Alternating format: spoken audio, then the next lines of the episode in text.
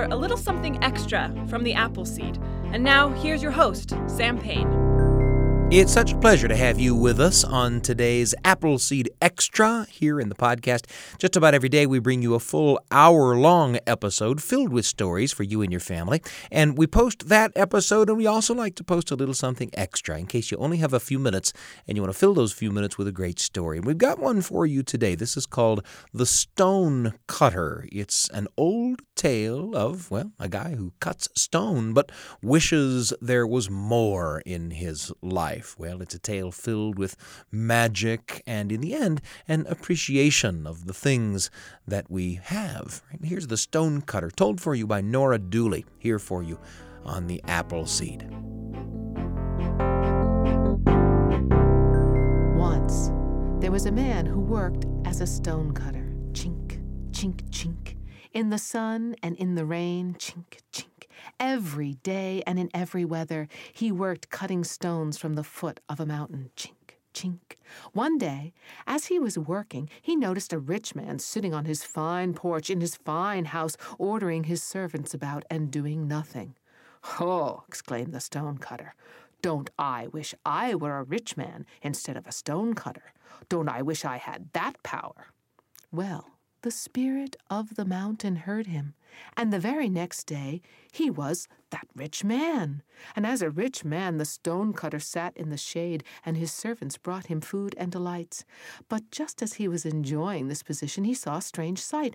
On the road in front of his house, a huge cloud of dust grew and grew and blew over the man, his house, and servants. As it drew closer, he saw that it was the retinue of a king, followed by the king himself, sitting in a golden carriage. Oh, what is this? exclaimed the stone cutter. Don't I wish I were a king, where I have so many servants that the dust raised by their feet could cover the house of a rich man? Wouldn't I love that power?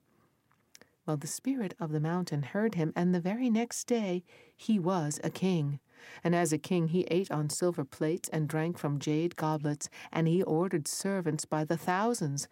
But as he was walking in his gardens, he noticed that his favorite flower had been scorched by the sun. Oh, said the stone cutter, here I am, a king this rich that I have so many servants to order I don't know their names, and gardens and fountains and pools that stretch as far as the eye can see, yet the sun in the sky can kill the thing dearest to me. Don't I wish I were the sun? Ha! Wouldn't I love that power? The spirit of the mountain heard him, and the very next day he was the sun. And from his great height he shone down on every earthly thing. He caused living things to grow, and he burned others mercilessly. And just as he was enjoying his power, a huge cloud came and covered him completely. Oh, what is this? said the man. A cloud that covers the sun? Don't I wish that I were that cloud? Wouldn't I love that power? The spirit of the mountain heard him. The very next day he was that cloud. As that cloud, he sent rain down to the earth. Rivers overflowed their banks, and floods moved people, houses, carts, oxen, and then a wind came and blew the cloud away. Oh, said the man, what is this?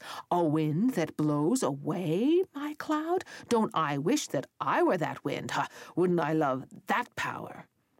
Well, the spirit of the mountain heard him, and the very next day he was the wind. As the wind, he blew across the earth north to south, east to west. He bent trees to his will, sending their tops down to the ground until they snap.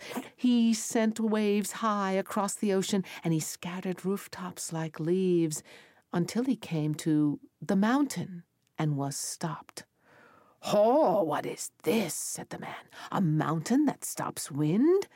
Don't I wish I were that mountain? Oh, oh, don't I wish I had that power? Well, the spirit of the mountain heard him, and the very next day he was the mountain. And as the mountain, he stood tall and strong.